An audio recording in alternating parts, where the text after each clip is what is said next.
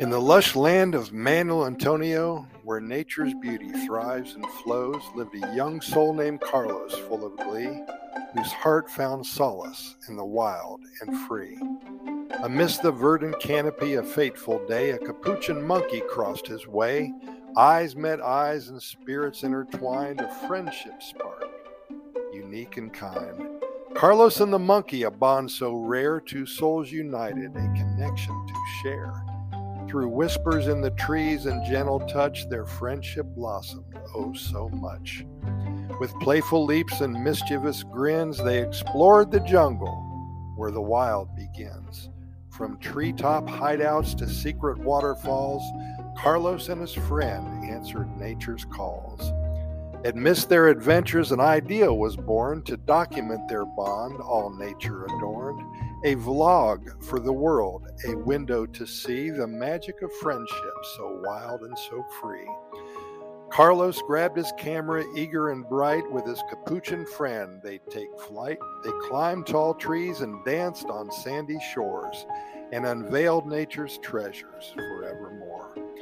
In the vlog, Carlos shared their captivating tale how trust and love could never fail. He showed the world the beauty in a simple touch and how friendship could mean so very much. The world tuned in, captivated by their charms, and Carlos and the monkey in each other's arms. They marveled at the wonders, both big and both small, inspiring hearts, inspiring all. From distant lands to cities grand, their story spread like grains of sand. People embraced the joy they found in nature's realm where love knew no bounds. Through the lens, their friendship grew, a bond unbreakable, forever true. Carlos and the Capuchin Monkey, a tale of bliss, a testament to the wild's eternal kiss. So let the vlog unfold and reach far and wide where hearts are touched and dreams collide. For Carlos and the Capuchin Monkey, you see, they remind us all of what it means to be free.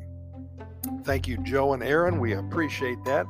Joe and Aaron are expats who lived in Costa Rica for about seven years now.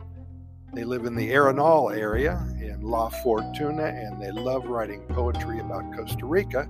And they sent their poem to us for our over 411,000 readers and listeners to share, and that's really nice of them.